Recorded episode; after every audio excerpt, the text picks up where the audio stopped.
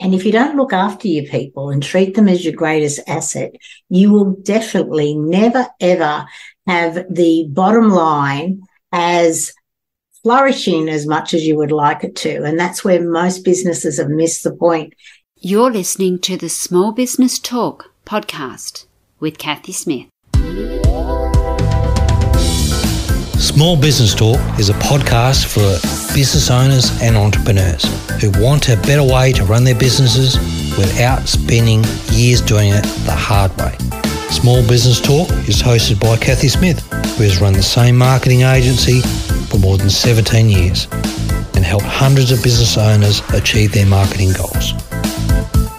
Welcome to Small Business Talk, episode 195. Today, my special guest is Karen Chaston, and we've got an incredible topic today, and it is how to motivate your staff to want them to actually stay employed by you. So, Karen, give us a 2-minute tour. Where are you from and why are you here today? Thank you, Cathy. It's so nice to be here. So I am on the Gold Coast in Queensland, Australia, and how I got here is a long journey. But as a former CFO of a publicly listed company, I know how hard it is to motivate your staff, to keep them employed, but more importantly, to have them align with your values and your direction on the way forward where you want to go. So that's what brought me here today, a long journey. I had to leave my corporate life and become a life coach who specialises in loss to then bring me back to the corporate space to go, I wish I understood people the way I understood profits in my corporate life. Fantastic. And I think that's sometimes where we get a bit caught up, isn't it? We think that the bottom line is going to make the difference, but quite often the bottom line is actually dictated by the people. And if we don't have good people, no matter how good your bottom line is, you won't have a good business. And if you don't look after your people and treat them as your greatest asset, you will definitely never, ever have the bottom line as flourishing as much as you would like it to. And that's where most businesses have missed the point. They see their people as replaceable and that they can treat them in any way because they will stay with them. But that's not the way to truly succeed in business. And it's definitely not. And we're finding now, of course, with the great migration is that these people are walking and it's very difficult to get replacements for them. So as we all know that the famous quote, what if we train them and they stay? What if we don't train them? So I've mucked that up completely, haven't I? What if we train them and they leave? And what if we don't train them and they stay? So it's the same with treating them well. If you don't treat them well and they leave, you've got a whole fresh new lot come through if you can actually get them at all. So sometimes it's better to look after the people you've got, work with their foibles and bring in a life coach or an executive coach to help them along and create a really good culture so everybody wants to stay and come to work. Yeah, I totally agree, Cathy.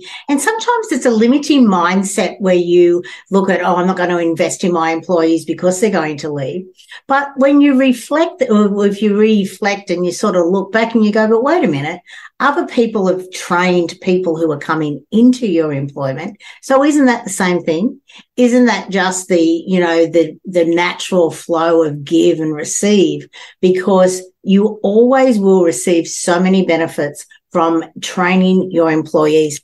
Apart, you know, and the most rewarding one is they come to work excited about what's going to be happening because you are continually investing in them. So they feel valued. They feel like they are making a difference. And that's the number one basic thing to do for all your employees.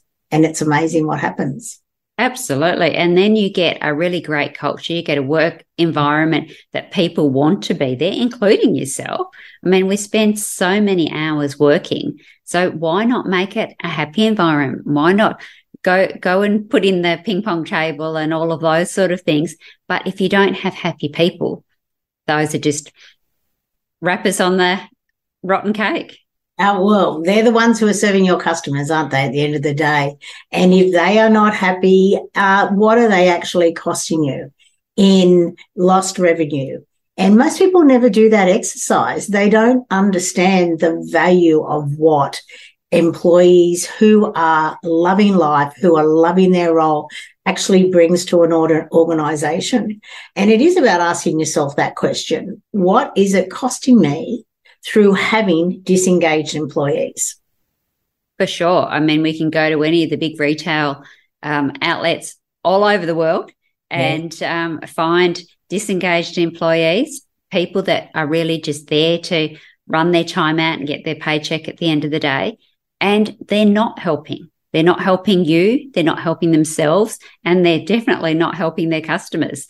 So, yeah, having that want to be there makes such a difference. Yeah, I totally agree. So what do you think are some things that the SBT audience can do to help to motivate their employees to wanting to stay and wanting to come to work? One of the major things that a lot of employees don't have at the moment, which they would love, is a voice. You know, so often leaders do not ask employees what they think. They'll bring in a new system or a new way of doing things and they'll just say, this is it. Management have decided that this is the new system. Run with it. Without ever asking the employees who are going to run with it, is there a better way of doing something or is it easier? And whereas when you ask an employee, they will come up with their ideas. They will come up with not only money-saving ideas, but possibly even revenue-generating ideas, but they're never asked. And you hear them amongst themselves going, well, if they'd asked me, I would have told them this, but they're not open to my opinion. They know everything. They're the leader. But they're ruining it because we have to stick to this is the procedure. We can't go outside of it, which causes frustration to their customers, which makes it so annoying for the employees. Like, I'm here to serve you, but I'm in this little box or in this little lane and I cannot go forward with assisting you in that way. So the first one I would say is start asking them. Ask them how they're feeling. Ask them how their home life is. Ask them, is there a better way of doing something? You'd be surprised with the answers and also what flows on from asking that questions. Yeah, and it's basically giving them the respect and treating them like a person. And we all want to be treated like a person. And sometimes as leaders, we get so far away from the coalface. We're not seeing those things that are happening over and over, whereas our employees are, and they're getting frustrated because clients are asking exactly the same questions. They're complaining about the same things. Mm. So by asking the employees, you're going to get that information that you're possibly not going to get unless you're right there in the trenches yourself.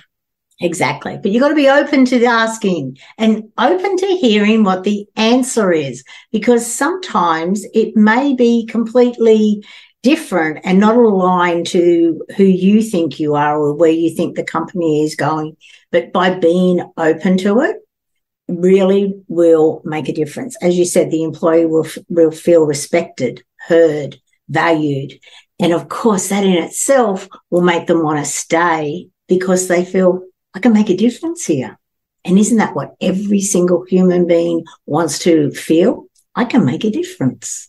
Yep, we just want to be heard, acknowledged, and given our 2 minutes in the sun as well. Okay, so that's number one. What would you say number two would be?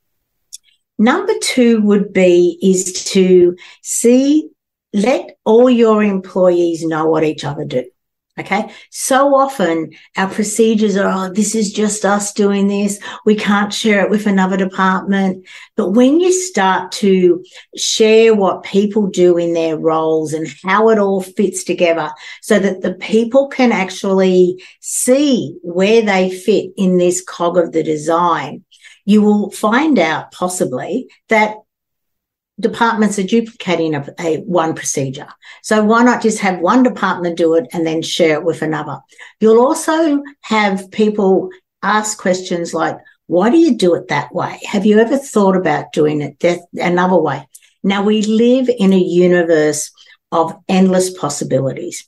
So why is it that we always think, and I was very guilty of this in my corporate life, I always thought, I do it the quickest, I do it the right way, everyone do it the way I do it, which is so limiting, you know, telling people this is how you've got to do it.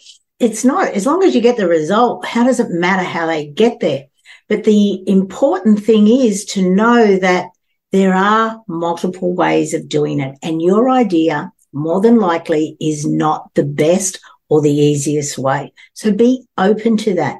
So through people knowing what everyone does and seeing how we all fit together, we also start to value each other. We start to say, oh, wow, that person actually does a lot of work and very important work, but they're very good at their job. They make it look easy. And here I was sitting back here thinking, they hardly work. They don't do anything. Why are they paying them what they're paying? They don't do it. But when you deep dive in and you can see it, you really do start to value all of your team members. Because remember, you're not the director overlooking, seeing what everyone does, whereas the leaders do. So start to share those ideas with people. Sure, there's confidential information that you may not want to share, but just by having people see how important every role is in the organisation, you will create that team dynamic workplace. Absolutely. And I know from having teenage children many years ago, that I got a lesson in how things that can be done different, not because it was necessarily wrong, not because it was necessarily right. It was just different, and different people with different thinking styles work in different ways. So quite often some of these procedures have been set in place by the original owner. If you've been a solopreneur and now you've scaled to have a team, you might have been doing it the way you did it in the beginning, because it was necessity. That was the only time you had and how it needed to be done. Now you've brought in people with those skills, you really need to let them run with that. And you might need to alter some of your procedures as well. So making sure that everybody's got a good view of what's going on, I think, is a really important thing. And as you say, it adds value. Yes, it does. Perfect. Okay, so that's our second point. What would our third tip be? Allowing people to see their fingerprint on the design of anything you're creating. When you help people to be able to voice their opinion, to add to the design long before it's put in place, not only will they run with it because they know that they were part of the system development, they will also know that between everyone in the room, we all think differently. We have come up with the best design, and we have looked at all of the possible things that could come up that could stop this procedure working in the way that we designed it to work. And that is so important, because it comes back to being valued, being able to see my fingerprint is on this. So of course I'm going to run with it, and of course I'm going to be a champion to ensure that it works to the best of our design, the best way we wanted it to work. Yes, that's a great point. Having people have their own buy-in and be part of the decision-making makes it so much easier for them to have that commitment and to feel involved, as opposed to being told something that, from their view, they're seeing it's not correct. And it's nothing worse than management coming down and saying, you've got to do this, when you as the employee know that there's a far better way to do it. Yeah. So love that tip. Thank you. What else would you suggest that we should be looking at to make sure that our staff want to stay employed with us? Looking at their downtime. You know, so often we say to people, these are your procedures for the day, right? And because they know that they have to be there 8 hours, they will have it take 8 hours. Whereas when you actually said to them, how many hours would this take? If you could go home at the end of this time, like when you complete all of these procedures today, if you did them in the most efficient way, in the most productive way, without you burning out, how long would it really take? More than likely, they'd say 6 hours. And you go, okay, you're here for 8. You're going to make them last out to 8. How about you go home at the end of the day And then you get to have some me time. You get to possibly go down and spend some time on the beach or go for a walk in nature, regenerate yourself. So because you know that you not only have you done a fabulous day's work, you also get some time to spend with yourself. And then you get some time to go and possibly cook a really healthy meal for your family that has the most secret ingredient that we all love to put in it.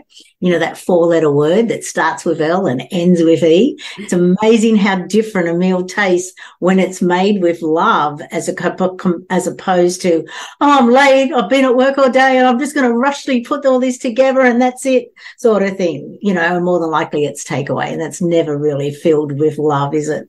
So being honest with your employees and actually saying, let's sit down and be honest and figure it out. I don't want to burn you out, but I also don't want you filling in the day just because you're here for the day. Let's have a look at how long these procedures really do take. And are there apps out there or is there something out there that can make it even more efficient? I know a lot of employees are going to go, oh, they're going to get rid of me if I'm honest and stuff. And it's like, no, if the leader says no, it's so that we can generate more income through you doing these procedures. Let's build together. We're in it together. Let's figure out a better way of doing everything in a more efficient manner and giving you more time away from the office. And it's really funny, you know, there was a book that I read a while ago and it was called The 5-Hour Workday by Stefan Aristotle. And he brought in that 5-hour workday. And what he found was that the people started working for him 24/7 because what they started doing is, I want to keep working this 5-hour workday. I'm still being paid for an 8-hour workday and I'm doing my work all in that time. But I want to keep getting paid this and it's only a trial for 6 months. So what else can I bring in to ensure that I keep this, you know, work-life balance the way it's happening? Still going on. It's something like 6 years later because they were working 24/7. How can I be more efficient? How can I be more efficient? And it's amazing how that company has grown because of the employees taking on that. How can I be more efficient so that I continue to have my downtime because I'm healthier mentally, emotionally, physically, and spiritually? My family relationships are a lot better because I'm not working those long hours. I come home, I have time for me, I have time to exercise, and then I have time to be with my family without constantly being in work mode when I'm at home. Truly does make a difference. And I know some companies are looking at that 4-hour workday or that 4-day week, but let's go one step further and actually get the buy-in so that they can actually go, you know what? I can do it all in a 5-hour workday. Sure, some days it may be longer at certain weeks, but imagine the difference your employees will make when they know that they can work for you in less time, being paid exactly the same, but generating more for your company as well as for themselves and their family. Yes, I've heard two variations of that. And one is project-based. When mm-hmm. the project, these people are tradies, so they have a certain amount of jobs that they need to do yep. for the day. Once the whole team has finished those, it's knock-off time. So whether that be 2:00 in the afternoon or 5:30 in the afternoon, once you've completed your set tasks, you go home. And yes, watch how they all hop in and help each other. It's amazing that the teamwork yes. and the efficiency that happens with that one. Yes. And the other one is that 4-day work week where yes. people have been told that, okay, these are your KPIs, they're your tasks that need to be done, your key metrics. If you can finish those in 4 days, then you can have an extra day off. And yeah. once again, it was a 6-month trial, and I think it's been going on for a few years as well. And that's what they said. There's less general chitty-chat.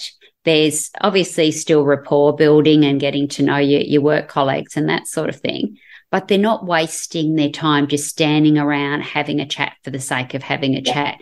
If they are chatting, it's in regards to their work or their projects. They're not sitting there at 2 o'clock in the afternoon on Friday going, oh, I'm tired, I've had enough of this, I'm not going to do anything. They're actually powering through to the end of, most of them only work till Thursday. So at 2 o'clock on a Thursday, they're still powering through so that they can get it all done by 5, so that they can go home on the Friday and enjoy picking the children up from school or doing the excursions or just literally having some time for themselves. What a great luxury. It works so well. And it really does build that team. We're in this together and together we thrive. And it really does bring in those bonds that make such a difference. And, you know, it just seems the logical way, you know, especially the younger generation. They want to progress in their work life, but they also want to have the other life as well. With it, you know, my generation, baby boomers, we were very much, you know, go to work, build it, all this sort of stuff, and all the other areas of our life were just over here, you know, not thriving as much. And of course, we're paying the price for it as we get older. Are our relationships as ideal as what they could have been? You know, so often you will see that person who has raised, you know, climbed the ladder and become amazing in their professional life, but as they look around, where are their family? Where are their friends? You know, they've lost them along the way. And it's so sad, because we're here for relationships, for our people, to build relationships, all sorts of relationships. And the more that we can do that, and the more we can assist each other, the more that we'll have the flow-on effect that will go throughout our company, which will then go out to our customers, our clients, which will then come back to us, and then obviously as returns to the company, to the shareholders. But it really has to be sure that it's not at the expense of our employees that we are reaping the rewards. It's because of our healthy, mentally, emotionally, physically and spiritually employees that are making that difference. Yes, absolutely. And our leaders too, because we did go through that.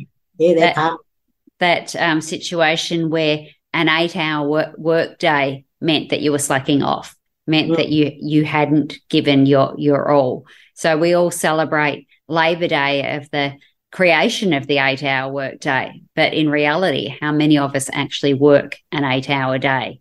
Oh, exactly. And then, of course, we come home if we're mothers and all those sort of things, and we work another 8-hour day just by keeping the house running. And that's where, you know, most people don't realise the fact that it's a community that we, you know, to bring it all together. I've got my my son and his family living with us at the moment, and I'm like, oh yeah, I remember all this, you know, sort of things. It's so much easier when you just get up and you just have to look after yourself. But of course, it's a lot of people out there that are doing a lot of work before they even get to work. And it's about when they know that they don't have to be there as long, that they can get a lot of their jobs done, that they don't have to do it at night. They then have time when the children go to bed to sit down with their partner, husband, wife, whoever, and actually go, how are you? And to talk, because that's what creates their relationship and keeps it, you know, healthy and really thriving. So, yes, absolutely. And working those 5 hours when you don't then have to go to another 5-hour job, because you're being paid so little that you can't actually survive on a single 5-hour a day job. So having a good quality job with good payment will mean that your staff will want to stay. They'll be happy. They'll want to be motivated to work and get the best they can for your company and your clients. So that's definitely a win-win. And yeah, they'll have great relationships on the side as well. Yes. So which makes them want to come to work all happy anyway, doesn't it? Exactly. It's hard to drag yourself to work when you're not loving life in your home life. No, and then that also then can create spill-on effects into the office and the culture, and then it becomes a nasty little spiral. So we've had a couple of really good tips there. Is it anything that we've missed that you think would be advantageous for the SBT audience, Karen? I just think that when you have a disengaged employee and you look at the Gallup stats, you know, it's anywhere between 20% or, you know, 25% employees that are engaged in the workplace. So we have a huge percentage of disengaged and actively disengaged employees. when you take the time to deep dive into them and to find out what's going on in their life, you can easily see why they've become disengaged. And a lot of the times it goes back to those simple things that we talked about in the beginning: a lack of disrespect, not feeling heard, not being valued, all of those basic things that when it starts to add up and add up and add up and add up for an employee, they start to, what's the point? You know, I'm here, at the end of the day, I'm here for the paycheck. They've got themselves into a situation where they require the paycheck. They don't know where to go, and they just know exactly, you know, how far they can go before they get those three strikes you're out. So if you are in that situation, it's very easy to get out. And what I have found that it starts with you understanding that person, is taking the time to talk to them and to ask that simple question: how are you? What's going on in your life? You know, how can I help you? Because most leaders don't ask that question. And I don't know how the world has come to a place where you ask someone, how are they? And they answer, you go, oh, I didn't really want you to tell me, you know, sort of thing. But it's important for us to take that time and to listen, because sometimes that's all they require, is someone to listen to them, just to give them ideas, to help them. And maybe it's just a little training program or a personal development program is all that they require for them to become engaged again. And you're not going to move them from actively disengaged straight up to engaged. It is a process, but you want to make sure you're not moving your engaged employees into the lower buckets, and because it just doesn't work. They probably won't go to the lower buckets. They'll leave instead. And that's the last thing you want. You don't want your engaged employees to be coming to work stressed out because of these people who are just going through the motions. So it's important for you to look at all of your employees, even the ones who in your mind you're actively working out of the company. That takes a while. That takes, you know, 18 months for you to actively move them on. So why not invest in them now? And who knows, they could become one of your best employees, or they could decide to leave on their own accord, because once they connect to who they are mentally, emotionally, physically and spiritually, there is no way they can stay in an organisation where they're disconnected for whatever reason, whether it's to your values or whether it's to your direction or whether it's to the employees. They will start to honour who they are. So everyone requires to know who they are, because when you know who you are, you know where you're going. And isn't that what we all want? We're all here for a reason, so why not make sure we're walking along the right pathway? Absolutely. And I love the thing that sometimes it can be just as simple as listening. How often do we ask a question? We're not listening. One, we don't want an answer. And two, we're just waiting for our turn to talk. So actually stopping and listening, hearing what that person says without interrupting them, without prejudging, without making your own map, your own decisions go out on them, can sometimes be all that's needed and make a huge difference. And not taking it personally. You know, what they're saying is not a reflection of you, or if it is, find out why and then look at yourself. And maybe you'll find different things that you can stop doing or start doing or continue doing. We all require to know who we are, whether we are the leader or whether we are the janitor. And it's important for us all to know that. Fabulous. Absolutely. And if the SPT audience would like to know more about you, Karen, where do they find you?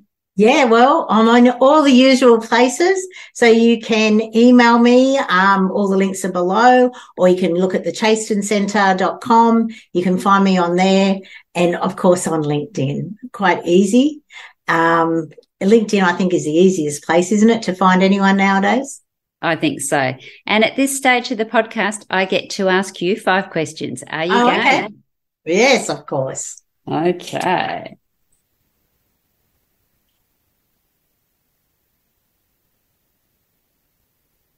The final 5. What's the best advice given to you by a mentor?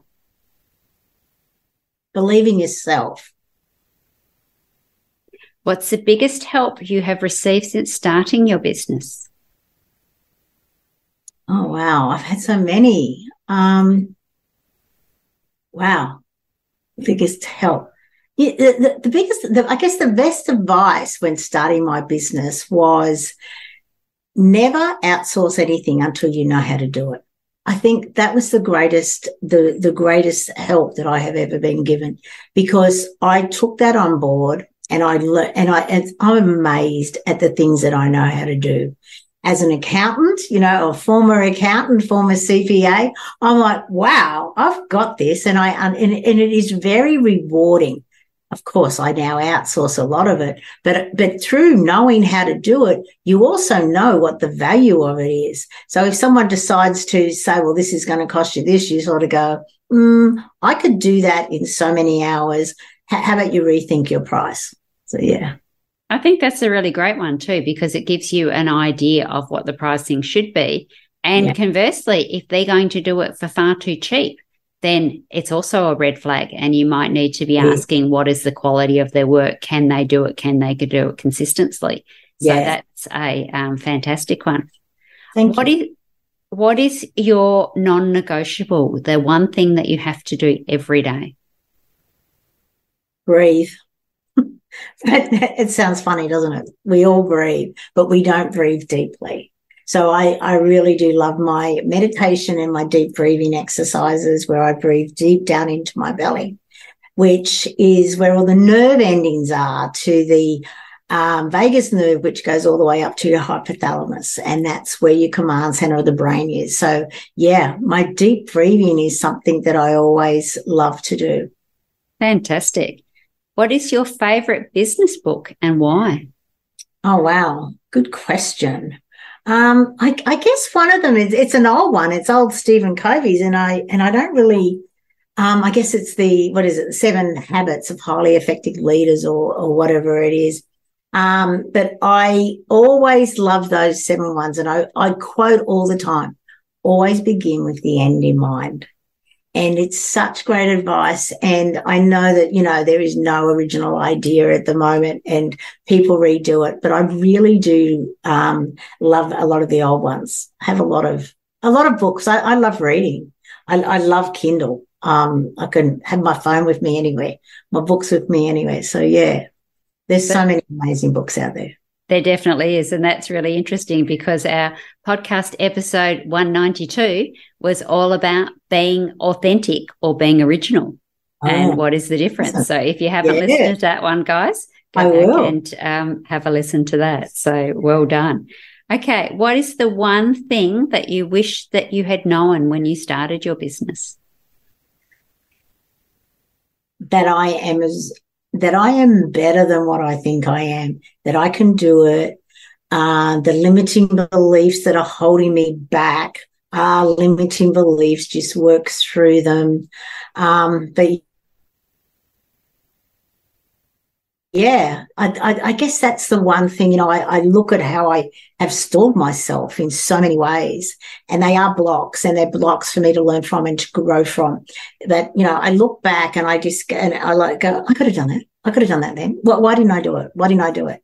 So, yeah, it is about knowing who you are and what's stopping you. And we all have in some way a little imposter syndrome, and we all, who do I think I am to be able to do that? Well, I'm telling you now, you are a person who can do it. If you think it, you can do it. If you believe it, you'll receive it. Take that on board and truly believe it, because it's true. And if you have that idea, if you've been blessed and been given that idea, you are worthy of bringing it into fruition. Fantastic. And that's a great note to end on. So thank you so much for your wisdom. I appreciate you motivating our staff and our leaders. So, guys, if you're just a solopreneur or only have 1 or 2 employees, think about using these tips on yourself. How can you motivate yourself to give the best advice and to give the best customer service that you have, because sometimes we are our own worst employees and bosses. We sometimes gave up great jobs to work for a really awful boss ourselves. So think about using some of these tips as well. So it's not just corporate where they'll use. So thank you very much, Karen. Appreciate you coming and enlightening our SBT audience. Thank you. It's been amazing. I like your tips at the end, your questions at the end. Thank you. So SBT audience, remember, enjoy your journey. Don't forget to subscribe to Small Business Talk podcast and head on over to smallbusinesstalk.com.au/downloads for all the show notes and links to this episode. Remember, to be great, you must start. Pick one tip from today's episode, take action and implement it. Let's meet again next week at the same time and place. Until then, take action. And SBT community, enjoy your journey.